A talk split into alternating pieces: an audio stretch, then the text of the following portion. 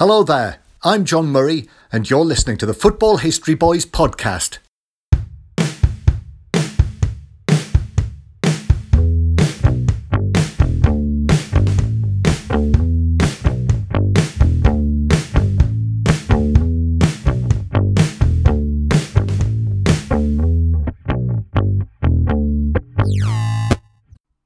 There, and welcome to another episode of the Football History Boys podcast with me, Ben Jones, and as always, my good friend Gareth Thomas. Thank you very much. Thank you very much to BBC Radio 5 live commentator John Murray for his introduction to the show. Friend of the show. Friend of the show now. Thank you very much, John. And yeah, just first of all, how how's your week been, G? Yeah, good. Uh, good. Obviously, we're into the last week of term, aren't we? you excited for the summer holidays, Ben? I can't wait. I can imagine. No. You've had a, a viral tweet this week as well. You may have seen it, listeners, on um, our Twitter page at TFHBS. Yeah, on the way back from school on the train, uh, the train conductor d- decided to go into an impromptu sing song. He's quite famous for it, isn't he, in Cardiff? I've seen him on um, Wales Online before, actually. He's He's been sort of noted for it, but you managed to record him, and your tweet's gone down really well, isn't it? Not Play, play a little bad. clip for it. Okay.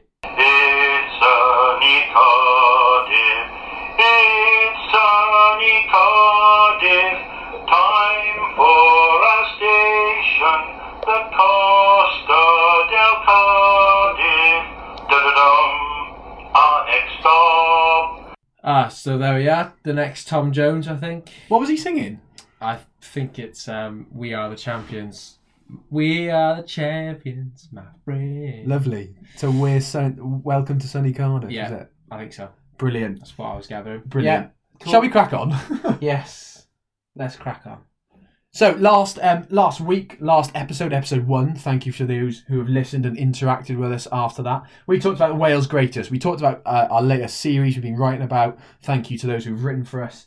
Um, we spoke about some of the you know, Wales' greatest ever men: John Charles, Gareth Bale, people like that. We're going to finish that And series women. off, and women as well, of course. Jess Fishlock. Um, who is uh, yeah absolutely brilliant. Um, let's crack on then with player number one for today, our last few players. Let's talk about Aaron Ramsey because he's had a busy week. He has had a very busy week. Yeah, joined a new club.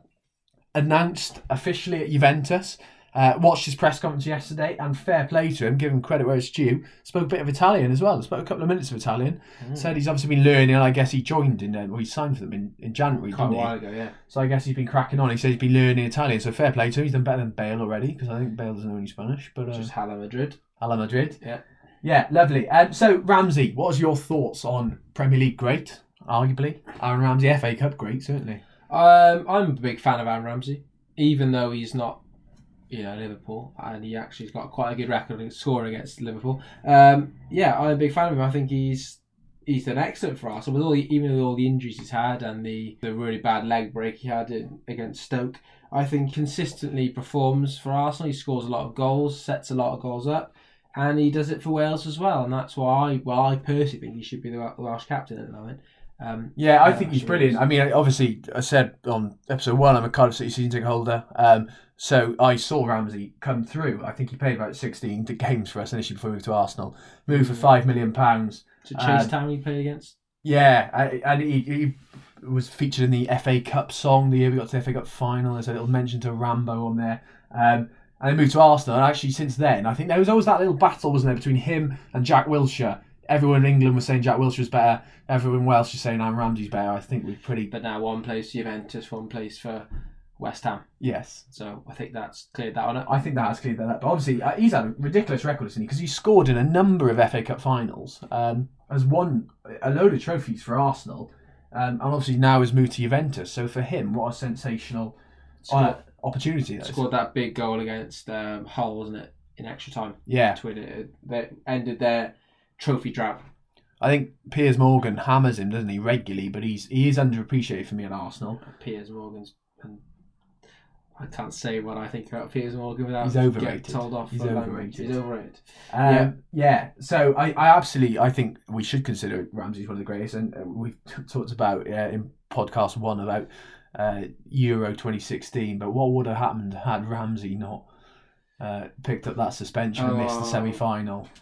Heartbreaking. Him and Ben Davies, wasn't it? Yeah, I think they probably would have would have won really. I, I think we would have. I, I well certainly would have pushed them further than we did and lost two 0 at the Well, end. But I think just drawn all their games, didn't they? Yeah. that, so I think that was their first win, wasn't it, in normal time? I think it was. ridiculous. the o- yeah. only win all time. Yeah. So Ramsey, we'll see where he goes. I mean, it, it finished his career strongly with Juventus, winning a load more Serie A titles and, and maybe even a Champions League. They're looking very strong this year. Who knows? Actually, we can start considering him as one of uh, Wales' greatest. So he's he's filling in the uh, the historical boots of John Charles and Ian Rush, two Yeah. Welsh legends Yeah, of course, and there was-. Pictures of him um, with the in the Juventus Museum with all the stuff with um, John Charles and everything there. So yeah, fair play to him.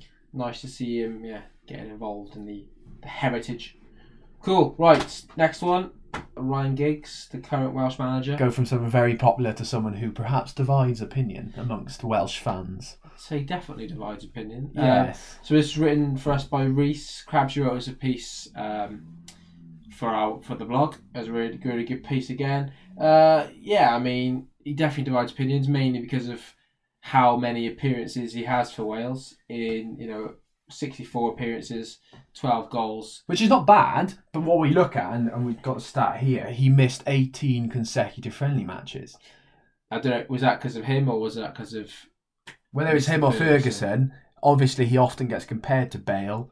Bale is someone who will turn up no matter what, and probably under immense pressure from Real Madrid to not always go to some of those games. You know, whether that's Giggs or not, I can see why it divides Welsh people's opinions, certainly on him. I think most of the comparison is mainly due to the fact they're both left-footed Yes. midfield players. Yeah. But yeah, I mean, to have had as many appearances as he did for Man United, and for only to have had sixty-four for Wales is quite dis- disappointing, really. But when he did play, whenever I saw him play at the stadium, he was he was pretty excellent. I think Yeah. in terms of an actual player, Yeah. he has to be definitely one of the top. Oh, and certainly in terms of the Premier League, we're talking about the greatest Premier League. You could absolutely make an argument for him the greatest ever, and certainly, uh, you know, that class of '92, absolutely phenomenal. I mean, it's ridiculous, really. When Cardiff were up the first time, 2015, he was playing against us. He was he was probably I don't know 40 then, um, and and was still going. It's it's Yeah. his madness, his career. Um, I think it is harmed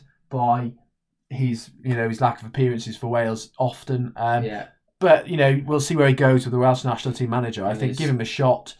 Um, we've done okay under him, haven't we, as Wales manager so far? uh, Started strongly, but I think yeah, it's tailed off China lately. six now. Yeah, and then it's sort of it's been a couple of good wins. Slovakia p- pretty decent, but uh, the last two fixtures mean I think he I think he's he's a defeat away from serious Yeah, cause pressure. For it's it's difficult because if they're just going to stick with Wales manager, a Welsh manager, I don't know necessarily who's going to get that call. Maybe people are saying Tony Pulis, but I don't know if Ah. that's the right thing for the job. thanks.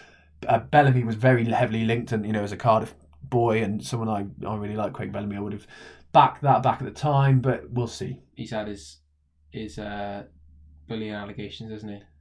Yeah, And I don't, I, that's probably hindered him a little bit. But I he's think at Anderlecht now, him. isn't he? So yeah, with um, Vincent Kompany, isn't it? yeah. Uh, so and also Giggs, of course, he had his personal life was a bit in Yes. the papers, and it hasn't helped his image at all. Yeah, and we don't Um, want to hammer him on here, but I think he does get away with that a little bit because of his Premier League reputation. Compared to someone like John Terry, who who is roundly hammered, Yeah, I think Giggs often gets off the hook a little bit. Um, a but we're not here to hammer him.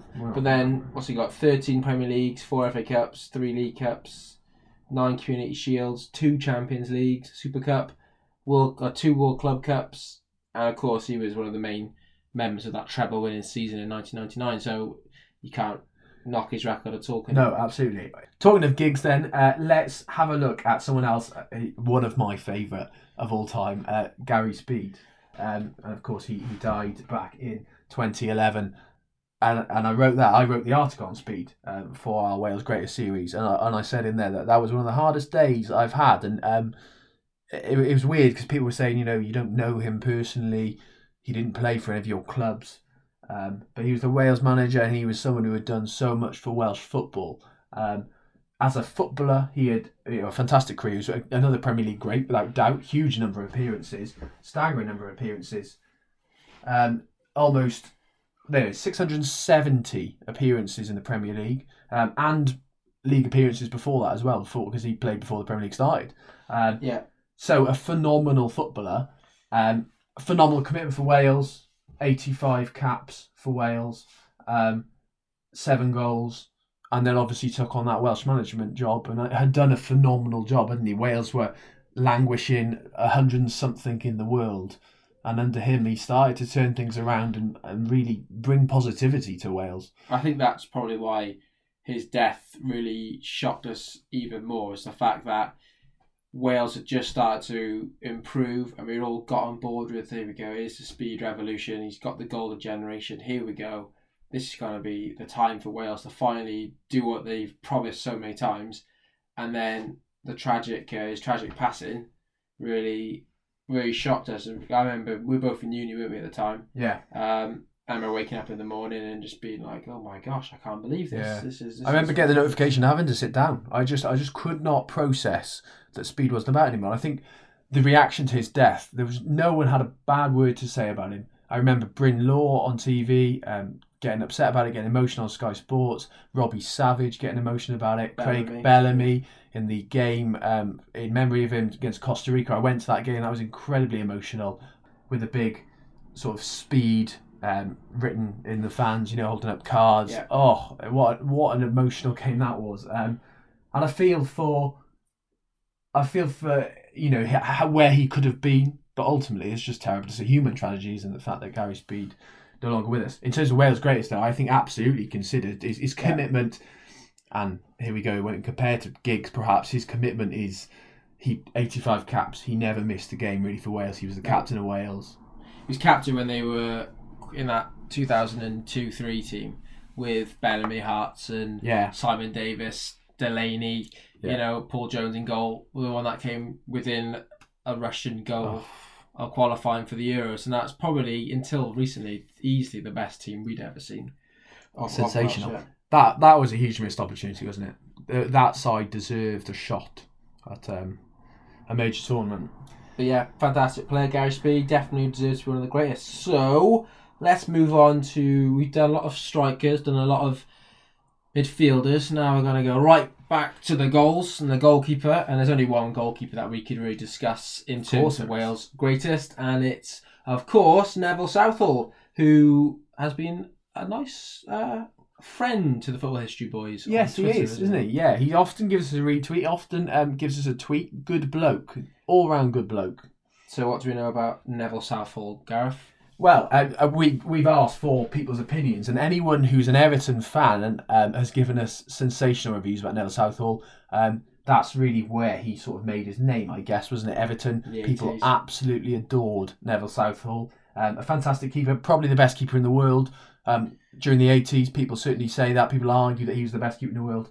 Yeah. Sensational in um, the league for them. They they dominated um, sort of British football uh, at that time. They were unlucky with English clubs banned from Europe that they didn't It get their the, shot. Yeah, the Mer- Merseyside dominance, wasn't it? Liverpool and Everton. You Yeah. almost take it in turns who won the league for a while. Um, Everton 85, Liverpool 86, Everton 87, Liverpool 88, and so on.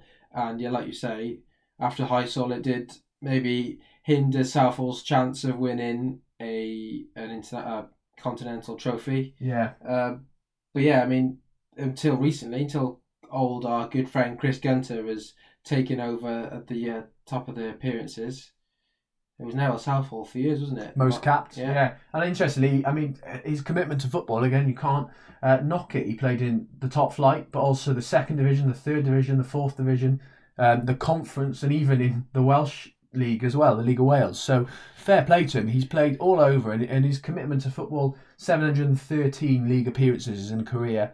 Um, Very impressive. and again a, a huge Wales, you know, 92 caps for Wales, so phenomenal, really. Um, I think Neville Southall, uh, friend of the friend of the show, as we said, is a um, absolutely considered one of Wales' greatest, and that seems to be an opinion of a lot of people saying in terms of. I know we can talk about the goal scorers or the, the big the playmakers, but actually Neville Southall was superb for Mhm. Wales. It's just a shame he never played in a major tournament, a bit like Ian Rush, isn't it, really? I mean that's the that's how it goes with all the Wales players, isn't it? It's a Yeah. shame they never played in a Wales major tournament.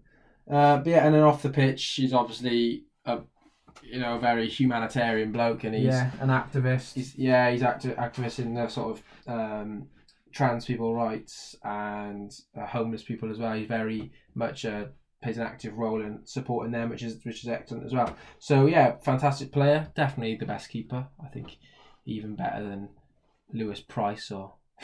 Mate, I'd argue better than Wayne Hennessy, and uh, Oh, I, I, I, I, yeah. I don't think there's doubt. I don't think there's doubt. Um, okay, let's finish off. Let's finish off our series on uh, the Wales greatest. We'll go right back in time. We've been sort of modern recently with some of these. Let's take it all the way back uh, to the start of the 20th century um, and Billy Meredith. So he is probably he's probably the first major superstar of football, I'd say. So playing in sort of the beginning of the 20th century for um, teams in to Manchester teams. He's at North Northwich Victoria first. Follow us on Twitter. They now follow us on Twitter. You can too at TFHBS. Well done, just hit that one in there. Well done. But uh, yeah, Billy Meredith. So he started at Northwich Victoria. He's from North Wales and Chirk, so he's from by the border. Got snapped up by Manchester City and debuted just before the turn of the century in 1899. Wow. Well, he was still a, a amateur back then, and he was he was a coal miner. He grew up, obviously, as a, a lot of Welsh people did back then, in the mining heritage, um, and was a miner. So he was playing part time for Manchester City and part time as a miner initially. There you go. So yeah, I mean, he's a superstar because well, mainly he had, he had a sort of uh, he had his own image. He used to chew a toothpick in the game, which was like his his thing, which uh, is a little trademark thing. So he got Bale these days with his love heart celebration. Back then, yeah, Billy Meredith with a toothpick. Um, so quite different blokes back then. Yeah, and, and FA Cup winner as well. 1904, he won the FA Cup, um, and he played 100, sorry 350 games in all competitions uh, for Manchester City. Then did perhaps what we consider the unthinkable now, and moved to Manchester United. Um, follows a bit of a controversy, didn't it? Yeah, the con- uh, controversy in 1905 because there was an FA investigation into financial misconduct, and Meredith himself was banned from playing for three seasons as a result of an allegation of bribing an opponent. I think it was Um, disputed, wasn't it? I it was disputed, but uh, City's name is Manchester United. They had lived for several years in the shadow of the citizens and decided, you know, we'll give him a chance. We'll try and sign him for our team. So in 1906 he was signed, but it wasn't until 1908 that he actually played his first game for Man United. So yeah, bit, bit of a bit of a shock probably for the one, one side of Manchester.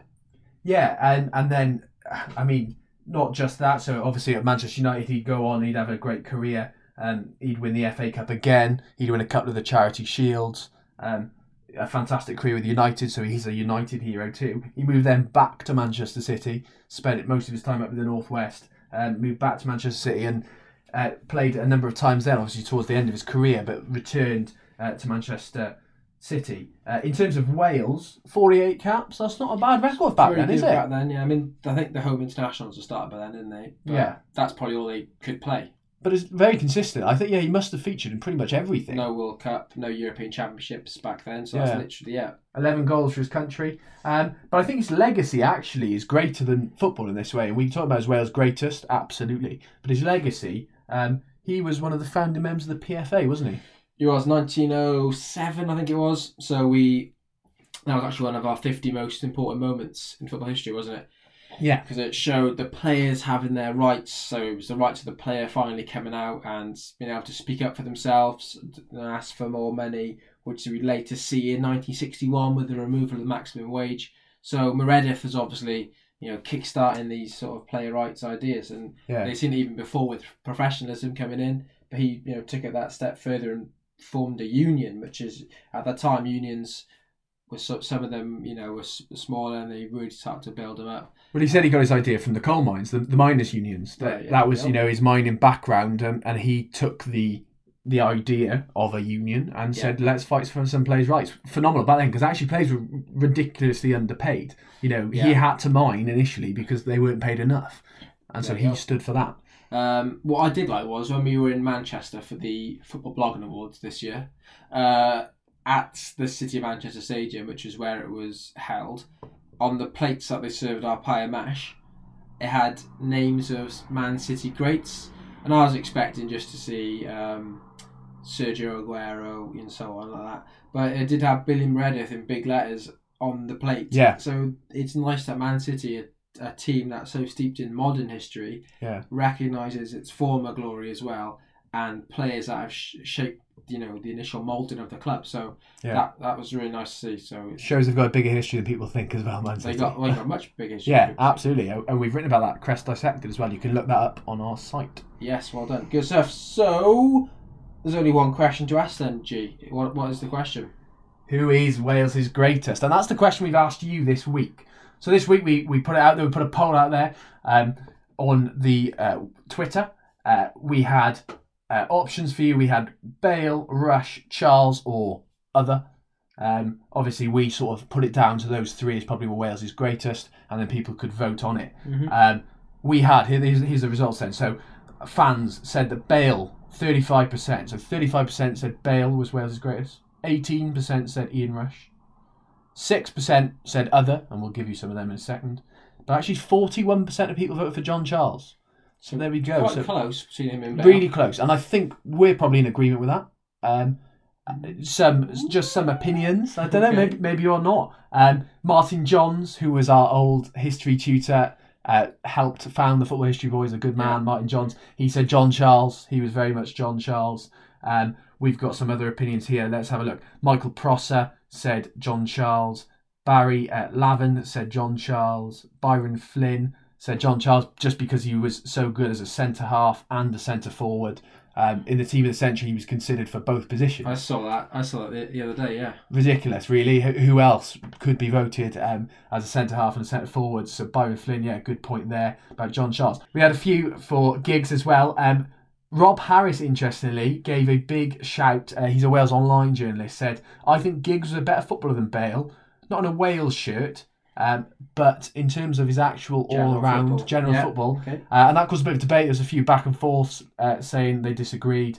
Um, someone said Gary Speed's much greater than uh, Ryan Giggs. Jason Rees said that. Yeah, probably a fair point in terms of Wales. We're talking about Wales. And then obviously there were a lot of Wale opinions too. Um, Coleman had a dream. Great on Twitter. Uh, big Welsh people on Twitter said uh, Bale. Matthew Jones said Bale. Um, we also had uh, Rob Harris himself. He said Bale. And uh, Real Madrid Stan, who I think is a Real Madrid fan, also said Bale. So the one who has Bale in his picture. yes, I think he's a big Gareth Bale fan. That's more what he is, isn't it? Right. Okay. I think we should do a three to one countdown, Okay, and then we're going to say who we think is Wales' greatest at the same time. okay, Okay. go on. Do you want to count down? Okay, three, two, one. Steve Charles. Steve Morison. Yeah, gotta do it. if you're going to say Steve Morison, you just, you've got to give credit to Chris Gunter for that. Okay. True. Right. Do one more time then. Three, two, one. Bale. Charles. Interesting. Okay, there we we used you go Bale. Yeah. Interesting. Sticking with my man Bale. Interesting. I uh, let's hear from you again on that final thing as we sum up our Wales Greatest series. Um, we'll take a little break and then we'll come back with a quiz. I Cup of think. tea. Cup of tea and a quiz.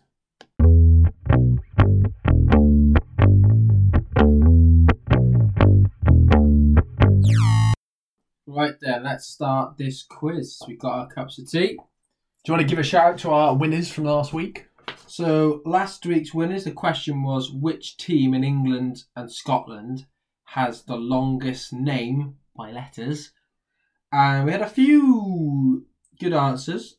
We had uh, Bournemouth and Boscombe Athletic from a few few people. Which would have been. Yeah, but isn't of course their name anymore. It's AFC Bournemouth now. And the winner was Reese Crabtree and Celtic Vines. Don't think that's their real name. No, that's their Twitter name. and uh, the answer was Inverness Caledonian Thistle. Right, so last week uh, I started a quiz, 100 British soccer quiz questions. But I did realise after we broadcast the episode that the original quiz was made in 2010, which is amazingly almost a decade old now. So a lot of the questions don't work anymore. God, that makes me feel old. Yeah, well, there we go. We would have been, I don't know, year 12 then maybe. Right, so I'm going to do a new quiz for you. It's same similar sort of thing, but it's from freepubquiz.co.uk and it's called 40 Awesome Football Quiz Questions. So I've got my timer ready, my 15 second timer. That's all you're going to get. So you got to be quick. First question says As of December 2018, name the four football managers to manage in the Premier League over the age of 70. Oof, okay. It's not Neil Warnock because he's 69, so he's close to it. I lock in one, Roy Hodgson. Yeah. Okay. Five seconds. Goodness me, this is harder than it sounds. Avram Grant? Right. You must be There's your timer. So let's. So we go Roy Hodgson. Okay, Hodgson, yeah. Avram Grant? Yeah. Oh, oh no, but that's your only answer, is it? Okay. He's close, though, and he Okay. would be close. Probably. Yeah, he, uh, he would be close. Oh my word. You've had your time, mate. Howard Kendall? Okay, right. So tell you the answers. Go on, tell me the answer. That's really poor. Okay. Roy Hodgson. Yeah. Well done. Sir Bobby Robson. Oh, yeah. Sir Alex Ferguson. Oh.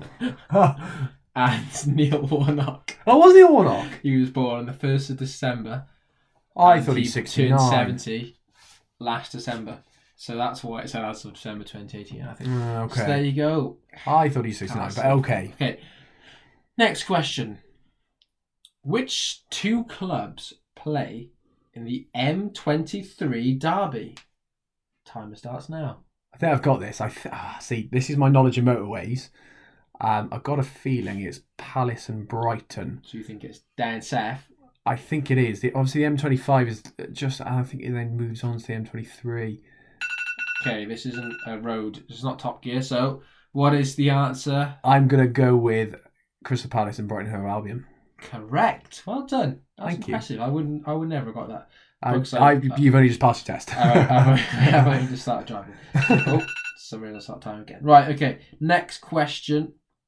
In the 2018 19 Premier League, starting with the lowest, which three clubs had the smallest stadium capacities?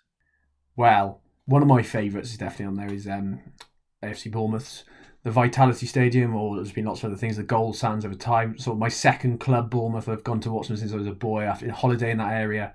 So Bournemouth, Okay. which I think is eleven thousand, correct. um, and then well, it would have been Swansea because they were twenty thousand. Cardiff were okay with thirty-two. So I'm going to go with. I think Huddersfield is reasonably small, so I'm going to go with Huddersfield. And then as a third, I think Turf Moor is reasonably small because I think it's something ridiculous like 22,000 and, and Burnley is only sort of sort of 70,000 people live in Burnley and 22,000 attend it. So it's something ridiculous of their population, like a third of the population attend Okay. it. That's So I'm going to go with. Burnley, Huddersfield, and I'm going to go with uh, Bournemouth. Okay, so Bournemouth, smallest. Yeah. Just 11,464. Smallest ever, surely. That's very small. Uh, next is Burnley, so Turf Moor, well done. Uh, 21,401. If it's not, I was going to guess the second one would be maybe Watford, 24,000, something like that. And finally, it's Watford. Yes, they got a Vicarage. Road, 23,700. I was, yeah, surprised by that. I was surprised. I went this year though for Cardiff City away, and yeah, it was. I was surprised by the how small it was. Lovely stadium, but small. Okie dokie do. Right.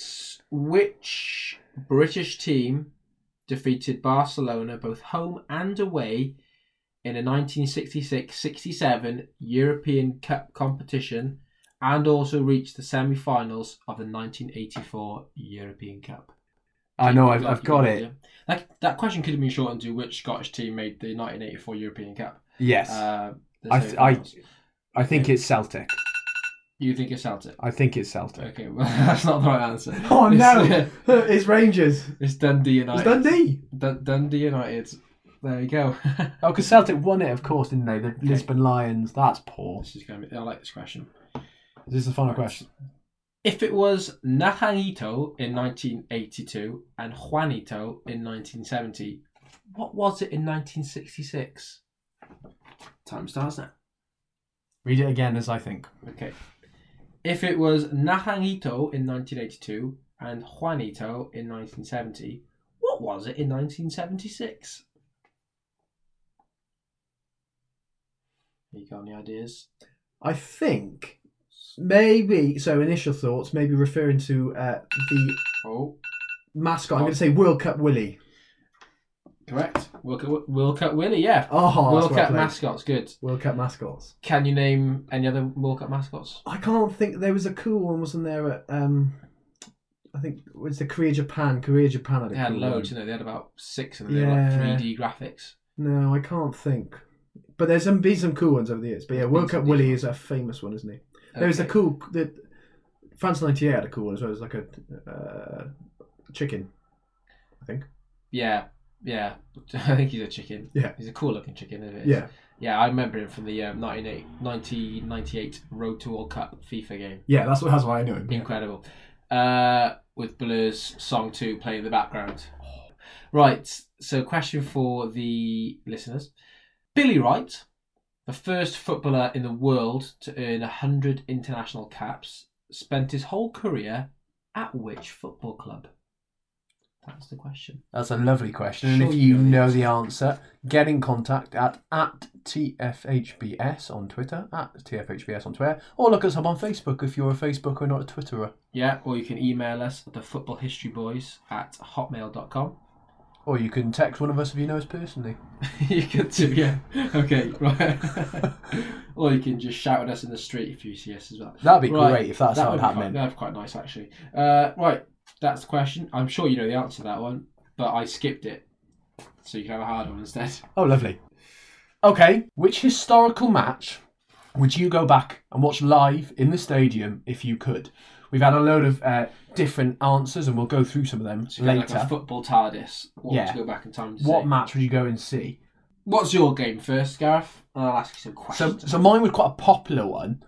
Uh, England three, Hungary six, at Wembley Stadium on the twenty fifth of November, nineteen fifty three. Nineteen fifty three, England versus Hungary.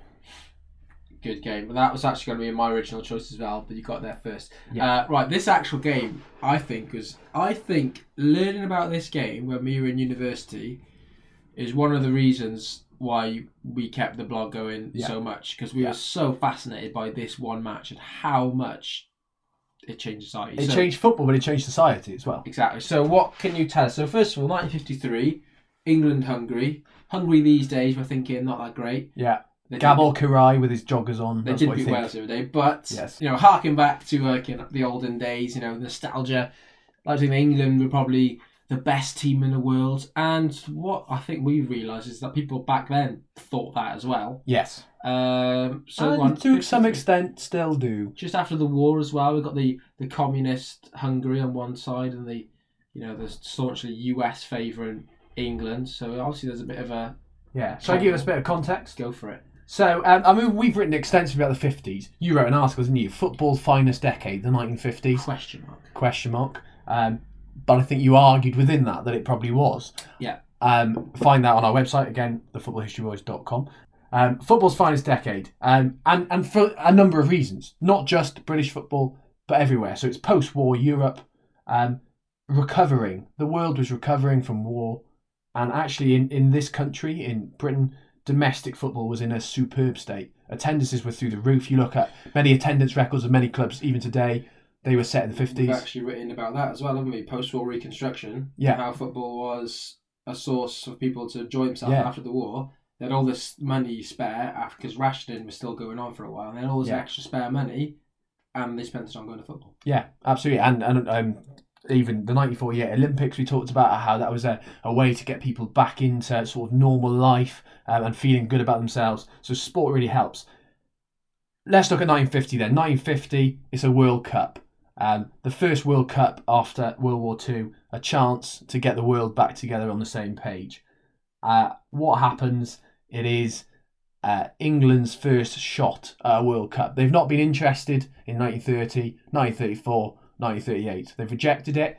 The old um, FA chairman said it's a nonsense. FIFA are a nonsense. We invented the game. We want nothing to do with it. It's ours. It's ours. We're the best. We don't need a World Cup because they want to lose their crown. They thought they were the best and they want to lose their crown. Definitely make comparisons to the modern way of society as well with that kind of attitude, can't we? Yes, yeah, we can. Um, so what happens is another thing we've written about is the Miracle on Grass, Yeah. hosted in Brazil. Um, Belo Horizonte, uh, England do attend, and what they faced with is a USA side who don't take the game as seriously as England. They're baseball, they're American football, whatever. Um, and so England are expected to thrash America. And in 1950, England lose 1 0 to the USA. Yeah. It wasn't a Rob Green own goal. Uh, remember that? That was funny. Oh. That was funny. Um, but it, it was actually it was so significant. I remember being told this in university when we talked about it. Um, it was misprinted in British newspapers because it was sent over. Obviously, the scores were being sent over by telegram or whatever. Um, and and England had lost one 0 and newspapers printed it as actually England won ten 0 because they thought the one should be England's column. They they couldn't get their heads around the fact that England had lost, and then they lose to Spain a few days later, and they're out of the World Cup. England had dumped out of the World Cup, and suddenly this mentality of uh, England are dominant, England are the best is starting to slip a little bit. So we get to 1953, the year of the Matthews final as well. So one of the most famous games at Wembley before, came just before Stanley Matthews uh, didn't score in that final, but he, he ran the show and he set up um, Stan Mortensen for his hat trick. He was obviously England's finest player at the time, and they come the Hungarians who were on a good roll by of themselves at that time. Yeah. Um, they think they'd won the Olympics 52. Uh, they turn up at Wembley and they say, you know, let's play the English. They've beaten everyone before. England think, you've beaten everyone else, but you're on our turf now. You're in old Blighty. Yeah. You're going to get a thrashing. Well, England had never lost at home, had they? England at this point had never lost a home international. Um, they had lost to the Republic of Ireland, and so some people may say they've lost to a foreign team. Um, but they never lost to a team sort of from continental Europe or beyond. Sorry, the British Isles. Yeah. Um, they were never supposed to lose this game. Hungary rock up. Um, there's reports of players calling uh, Ferenc Puskas just a, a little fat chap. Um, just total disrespect, really, for their Hungarian opponents, who, as you said, had built a bit of a run. But England were never supposed to lose this. Uh, that Hungary team featured the likes of, as we said, Frank Puskas, who's now got a FIFA award named after him, the Yeah. Galloping Major. Um, 84 goals he scores in 85 games for his team, for his nation. Sandor Kocsis, um, 75 goals in 68 games. That's a stunning record, isn't it? At Barcelona, he was, wasn't he? ridiculous. Puskas, Real Madrid. Kocsis um, was a uh, Barcelona. Um, Nandor Hidegkuti as well, who had a very good record. So they were boasting some good players. Um, and so in that on that November night, they uh, play England. that November night. England featuring Stanley Matthews, Stan Tenson, as you said, Gil Merrick, um, who's a, a phenomenal goalkeeper at the you time. right? Billy Wright, there we go, captain of the side, and um, Alf Ramsey, who obviously goes on to host, uh, manage England in future. Um, and England lose six three. Ridiculous. I was looking up um, some of the highlights of the matches, some of the newspaper Yeah. reports. Um, Hungary score after one minute, so that's not going great for England. No, it sets a tone. Nandor Hidegkuti scores after one minute. Um, England level, and then Hungary take control. So by half time, we're looking at it's 4 2 to England. Uh, sorry, 4 2 to Hungary. Yeah. Um, by the 53rd minute, so just eight minutes after half time, it's 6 2. Yeah. Ridiculous. Hidegkuti nets his hat trick. Puskas has got two, and Bozsik uh, nets one That's a two. great goal, that one. I think the most famous goal is Puskas's, I think it must be a second, where he does a drag back. Yes. He drags it back and defender just goes flying and just smashes it in. And it, you can imagine being at the time seeing these Hungarian players with all these this skills and the, this um, Well, they had proper football boots, didn't they, as well? I remember, we, yeah, boots. they had proper football boots, um, which England laughed at, the players laughed at, hmm and yet obviously they were just so far ahead. Their formation tactically, um, England were playing the, the traditional WM formation. Hungary had thrown out the window by then, and they're playing a 2 3 3 2. Um, and it changes, totally changes football, really. Um, in that game, Hungary had 35 shots, and England had five. Five. Blow- Blow three. Yeah, which is not bad, is it? not bad. Um, in front of 105,000 people at Wembley, this must have just blown people's minds. I got got a couple of quotes here Go on, from the game. Uh, Jonathan Wilson, who writes uh, inverting the pyramid. Pyramid, very, very famous book. He says, uh, For many, this was not the moment at which English football began to decline, but the moment at which it was recognised.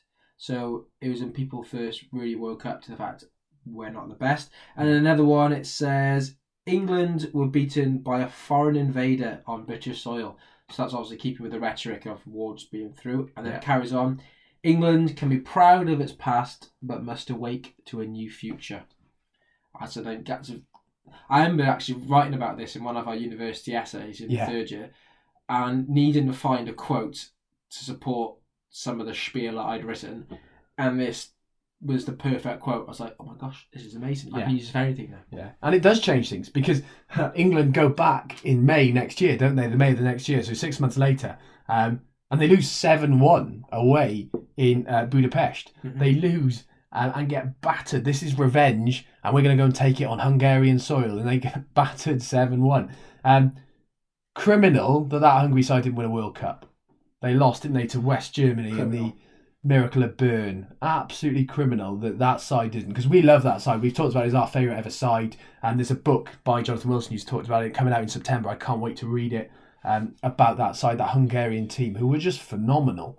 Just changed Yeah. football, changed football the way it was done. And um, interestingly, Alf Ramsey credits that side as part of the inspiration for the 66 World Cup win. He says that the way they played, the way they trained, the tactics, the way that lots of those players were from Honved, one club, influenced him to take players from one club, West Ham it was in England's case. Um, so it played a huge part, but it would have absolutely just shocked people. Um, you know, think about on the 10 o'clock news, uh, as we would have now, this shock that it happened. Well, there's that thing, isn't there, that uh, after the after the war, England was the sick man of Europe, and he, he used to think of itself as the, superpower. We had the empire and so on. And after the war, it was pretty much a reality that it was the USSR and the USA, the two major powers of China as well, growing, and Britain trying to say we're still here, but we weren't. And sport really did um, mirror what was going on on a wider scale. So England losing to Hungary just showed that when that Britain or England, sorry, wasn't the most powerful. But that's something as well. Talking about, I keep saying Britain there instead of England. Yeah. And you got something about that, haven't you? Yeah, so we were chatting about this because um, uh, we're bringing some fan opinions then. Obviously, lots of the, the Welsh fans that we have, and we've got lots because we're from Wales, um, want to see that game. I had a couple of replies saying I'd love to be there just to see the face, the look on England's faces. Um, we're having a conversation with Martin Johnes, actually, who's our old uh, lecturer we mentioned earlier in the podcast. And he he said actually, realistically, everyone would have been supporting England because it would have been this thing of again the foreign invader. Who are they? And we need to back the English side. And so everyone in Wales and even in Scotland would have been supporting England in that game. Um, even in '66, there's reports that everyone in Wales were supporting the home nations. Oh, now that wouldn't happen anymore, and it wouldn't happen for me. You know, I, I, I didn't want England to win the World Cup. I didn't, um, and I'm glad they didn't. But back then, actually, it would have just sent shockwaves across Britain that actually we are not as great as we think we are. The home nations aren't as great as we think we are. We've been beaten by some blokes, some foreigners. There we go. Lovely. Okay, what's your Thanks for one? that, Give us, give us your uh, match that you'd love to see. So my match um, is also a match at Wembley, the 1923 FA Cup final between Bolton and West Ham, otherwise known as the White Horse Final. Very famous. So this one, not so much for the match going on, what was happening before the game uh, with the spectators and the spectatorship and what happened there. Okay, so originally I was thinking of what match could I do? Maybe I'll do a Liverpool one, Miracle of Istanbul, but that's too cliche, Yeah. too obvious. Get away. We all know about that one by now. And I'm sure there's a lot of football fans who are sick to death hearing about that one now. Right, so 1923 FA Cup final, Bolton and West Ham played in April, back in those days, the end of April, so not May. Uh, it was the first final at Wembley. So before then, they played at Crystal Palace. You know, way back they played at the Ken, uh, Kennington Oval. Yeah. They played at um, Stamford Bridge and so on. Okay, so this one though, Wembley Stadium, first one.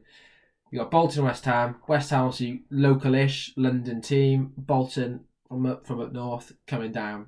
So why it's so amazing is because 126,047 people were officially recorded as inside the stadium. That is madness, isn't it? But that's what the official reports are. The what p- people and uh, historians and uh, other articles from the time generally think is that maybe up to three hundred thousand people turned up at the game. And I did find a piece on YouTube, and it was of it was from uh, I it was from the first Wembley, uh, final at the new Wembley, two thousand seven. And it was a bloke who was a kid at the time who'd gone to the 1923 No final. way. And uh, on our YouTube channel, actually, there's a little clip of him speaking and he's saying how his dad said, "Do you want to just go?" And he said, "Yeah." We just turned up and just got in. Yeah. Um, so yeah, three hundred thousand people turned up, and the the game couldn't get started at first because there were so many people in the stadium. They were spilling out onto the pitch, and there was you know big uh, crowds on the pitch, and they had to try and get him back. And there was this, there's this famous image. A lot of police horses coming in, especially this white horse. And Yeah, there's a really famous picture, isn't and there? they're ushering the fans back over the line. And in the end, you just got a ring of football fans around the edge of the pitch, Oh, um, which you which you just wouldn't see that these days. Um, but back then, you know, maybe a bit more common. So what I did look at, I thought, you know, how did they get away with this? What happened? What were the repercussions? So found out that 900 people was treated for slight injuries. Not, you know, it's only slight injuries. Only 22 were taken to hospital, and 10 were discharged straight away. So amazingly, barely anyone was no trouble. injured. Um, however, there is some speculation as to whether this is just press reports and people trying to make it out it wasn't as bad as it was. Uh, I did get a piece from Matthew Taylor's book, The Association Game, all about the final. And he talks about how people like to come up with this myth of how the white horse came in and saved the day, the king turned up at the game and everyone became well behaved had this sense of decorum about them. Oh, the king's here, so I all go get off the pitch now. But he says that's a, a load of old tosh, and he says so. This narrative now has been accepted. King and horse saved the day, but sports historians have been studying, and reports aren't true. They say it was probably a report of uh, a lot of um, disorder and injury and a real threat to the crowd but at the time there was a few more of these things going on in the stadiums. So what the government and what the um, FA wanted to do was put out this image that you know we're all well behaved, we're fine, really. We're actually, it's, you know, just got a bit um, carried away. It's that brush that football's often been tarred with, isn't it? Is the it's the yeah. rugby was for the classy people, football was the, the dodgy one. So he says uh, the conduct of the Wembley crowd seemed to embody the way in which England saw themselves as people. Self-disciplined, peaceable, and essentially cooperative. So that's the lie, the myth that we've been sold. But in actual fact, which is a lot of, lot of disorder, and probably government not really caring enough about football fans as they were predominantly working class people. They're not important enough to uh, not important enough to look after properly. So we'll just leave them up to their own devices, and this you know this all happens. So uh, that's what happened, and then obviously then stadiums. There was a few government changes how stadiums were, but not enough, and then that eventually leads up to things like Hillsborough. So uh, like we can't talk about that now because it's still an you know, Criminal trial. going on. Um, but no, that it all it all links to that. So Yeah, it's it's a game which has massive repercussions. it does. Who won the game? Did you say? that? Bolton won the game, and interestingly, for our Welsh fans, there's three Welsh players who are playing in the game. We have Bill Jennings playing at half back for Bolton. We had a forward, Dick Richards. That's a phone name. That's literally Richard Richards, isn't it? Yeah. Uh, playing for West Ham and That's quite Welsh, isn't it? The, Yeah. the double name. Richard Richards and um, Ted Vizard. Who, interestingly, when you said that earlier, you said there was three Welshmen playing. I went, was Ted Vizard one of them? Um, he is a he's a relation. Yeah, he uh, we I've got a load of memorabilia for him. Those cigarette cards, like the old football stickers back in the day, but you get them from smoking cigarettes instead. Um, yeah, he's got his own card. Um, I've got a couple of sort of signed things by him. He is a family relation on my uh, grandmother's side. Yeah, her maiden name was Vizard. Just going to give you one little last fact. Quite, uh, quite a fun one. The rider of the white horse was offered free tickets to subsequent finals at Wembley, but he had no interest in football and did not attend any of them. So there you go. Wow, good fact. And the footbridge outside the new Wembley is called the White Horse Bridge. Legacy. Okay, so here are some of your answers. As we said, we've been asking all week um, since our first podcast. What do you think at home? Um, John Murray, friend of the show, John Murray, as you heard at the start, um, he said he apologised it was a classic, but he said as a commentator he would have loved to be at 66, the final 4 2, see that great day. And I also asked him what's the best match you've ever commentated on, and he said um, England beating Colombia on penalties. Um, a, you know, famous, famous moment, I'm sure, for many years to come. England break that penalty hoodoo, and he was commentating that day. Martin Johnes mentioned him before. Um, 1927 FA Cup final, he said one of them. Cardiff winning the FA Cup, a Welsh side winning it. Uh, 1958 Brazil versus Wales, mentioned last time. Ivor Allchurch playing in that. Um, we also had the very first football match It's a great shout by Adam Bateman. England versus Yeah. Scotland. Yeah, nil nil though, so it might not have been the most entertaining No, one. but historic nonetheless. But yeah, seeing how the rules were back then, yeah. and how, you know how people, what people were wearing and things would be very interesting. Oh, we had a common one: Wales, Belgium, at the Euros. Yeah. That's the you know three people there: John Levern, or Lavin, Reese Crabtree, Matthew Jones. Yeah, Um, I think for Welsh people, and you know, for me, I, I watched it in the fan zone. It was sensational, but I would love to actually have been there. Yeah, absolutely. Ooh, is a good one. This one, I think, was a game which a lot of people were probably thinking about. Was Brazil two, Italy three, at the 1982 World Cup. We have uh, more than a game 66 uh, tweeted us that, and Yeah. I met him actually at the Football Collective in November. Very nice man. Uh, that's a game I think with just the Brazilian team, Zico, um, so, uh, Socrates, and so on. Just a fantastic side, but they lost to Paolo Rossi's Italy. Um, and he said to see the best lose is a special occasion, which absolutely is a, is a great point. To see the best, the favourites lose at something, and often is normally a good match, isn't it? It's normally Yeah. a good match. Well, so yes, we had um, outside right, who are big TFHB fans. Um, France versus Germany, in the 1982 FA Cup semi-final. Um, four extra time goals must have been sensational, and that famous ta- um, takedown as well by Schumacher. Yeah, good one there. Oh yeah, knock, we knocked him out. Uh, we got a couple of Liverpool fans here. Tom Williams says he'd go, he'd go back to Istanbul 2005, as we've mentioned on the show already. I think that's fair enough. He'd go to Rome 77, so the first uh, Champions League or European Cup they won. Or for a wider football watch, he'd go to watch Maradona run the show in 1986. Yeah. Oh, interesting here though. So, Somnath Sengupta, um, really interesting one. I, I didn't realise this. Uh, Hungary versus Uruguay. There's that Hungarian side we talked about from the 1954 World Cup because that was the first World Cup match that Hungary had, Uruguay had ever lost. Oh yeah. Um, no recording of the match true, exists because obviously they won in 1930. They didn't appear in the next ones, and so they're in. Uh, they, they won in 1950 as well. yeah, and they won in 1950. So of course, 1954 they uh, were unbeaten in World Cups. They faced that famous Hungary side that we talked about, and they lose. There's actually another game in that World Cup which I quite like to see, and that was uh, the Battle of Bern. So we got the Miracle of Bern, but the Battle of Bern happened in the quarterfinals between uh, Brazil and Hungary, and apparently it was just a very feisty match and a lot of uh, naughtiness going on. Uh, we got, ooh, let's have a look. Rosalind Biscon.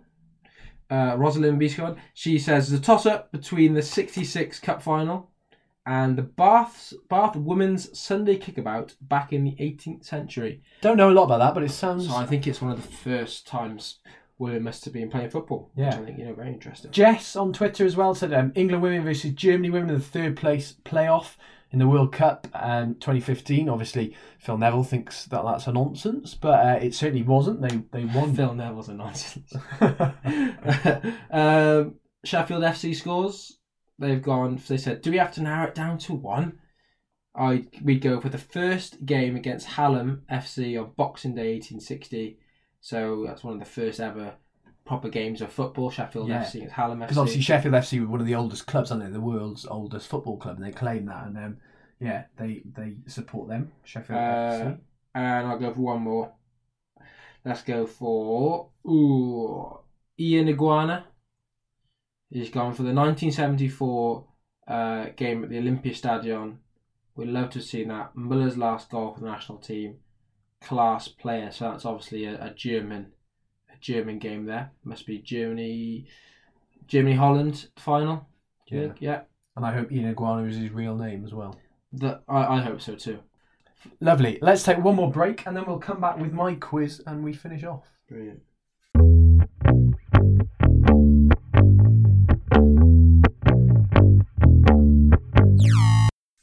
Okay, we're back. Um, Guess the Year. It went down quite well. I didn't know how it would go last week, but I, I quite I, liked it. I enjoyed Guess the Year last year. Good. Last year? Last week. Last week. I hope um, you enjoyed it too and play along. So here we go. Guess the Year. Nice and random. I'd like to see how you do on this. Okay. Number one, linoflorin, linoleum, linoflorin is okay. patented and trademarked in the United Kingdom. So lino. Lino, linoflorin. Okay. In December of this year. 1950. 54. Random. Okay, 1954 was that random at this point? Is there any? Uh, I'm thinking after the Second World War, consumerism. Fine. Question two. The first section of the London Underground Railway from Paddington to Farringdon Street officially opens in January. Okay, so I'm pretty much way off. so 1863. Okay. Question three. P.T. Barnum, this is the uh, bloke from the circus, the greatest showman, Oh, yeah, the, yeah, the yeah. show, um, or the film is based upon, stages a wedding in New York City of the famous Tom Thumb, named after the um, the English folklore. Uh, Tom Thumb and Mercy Lavinia Warren, uh, both whom had dwarfism. So he he stages this Okay. wedding, obviously commercialised wedding. What year? Okay. I thought he was a bit later, 1880. Question number four. Yorkshire County Cricket Club was founded in the Adelphi Hotel in Sheffield. 1870. I'm just going to the middle of the other two. Good. Some people may know this, so fair play to them. Number five. Uh, Abraham Lincoln, so Oh, this may help yeah. you, signs uh, a document called the Emancipation Proclamation. Uh, so basically, what this does is during the Civil War, he signs this thing to say that if we win the Civil War, we're going to abolish slavery. Um, and in that document, it says 3.1 of America's 4 million slaves will be free, and actually immediately frees 50,000 slaves. So that, is I'll go back to my uh, original one, 1863. that knowledge or just guess? Well, the American Civil War is 1850s, 60s, isn't it? Okay. David Lloyd George, Britain's only ever Welsh speaking Oh, Prime Minister, nice. is born. Got a picture of him by there. Good. When's he born? Uh, he looks quite old in that picture, and that's the 1923 FA final uh, piece. Oh, uh, 1860. Oh, 1870. Again, I'll go back there. Okay. In June, there's only two questions left. In June of this year, um, the Arts Club is founded by Dickens, a guy called Anthony Trollope, and Frederick Leighton, and others in London's Mayfair area as a social meeting place for those sharing their work and interested in the creative arts. Well, if I know my Trollope, I'm going back to 1863. Okay. So I reckon your next clue is going to be something to do with the FA. Question number eight. The Football Association is founded on the 26th of October. You are right, 1863. Actually, you said that question two, so you did better than last time. Yeah, Question two, not bad, 1863. You knew when the London Underground was founded. I did because it's the same year. Yeah, same year as the Football Association, as- as you just read out to us. Good knowledge. I hope you had fun at home with that. But the liner one really threw me off. I was sure that'd be more. I was surprised by that, wasn't I? Liner. Yeah, I was I, thought it was that. plastic in liner. Yeah. There must. There's not, is there? Well, maybe not. Must just be wood. Yeah. Or am I completely off? I don't know. I don't know. Cool. Right. So I think we've almost come to the end of this podcast. But Gareth, we've just opened up our uh, fantasy league. Yeah, I'm, I'm a massive fan of the official uh, Premier League, the FPL Oh, so am I. Fantasy Premier League. We- Well, Ben's not very good. I'm Um, not very. Good. I often do quite well. You give up often, don't you? No, You often give up. I. I This actually year had you a can't. resurgence last year. I gave up in the first few weeks because I had Thibaut Courtois on my team for five weeks and he had left. so he got me no points. But I I was last in our league in about February and I came 19th in the end. So I, I went up in nine places. Good. Well, this time hopefully we'll keep you up to date with it. We'll have a maybe a regular in our podcast who's doing the best.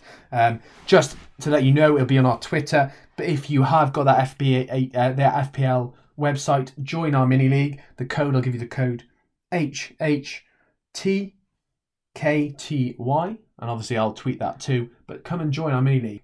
Lovely. Yeah. Does that bring us to a close? Uh, I think it does. Make sure you follow us on Twitter, as we've said before, at TFHBS, uh, or like us on Facebook, or just check out our website, the Or footballhistoryboys.com. send us an email just talking to us if you want. Yeah, I'd love that. Historyboys at hotmail.com.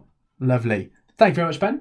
Thank you very much, Gareth. Thank you very much for you guys for listening too. We will see you next time. Thank you.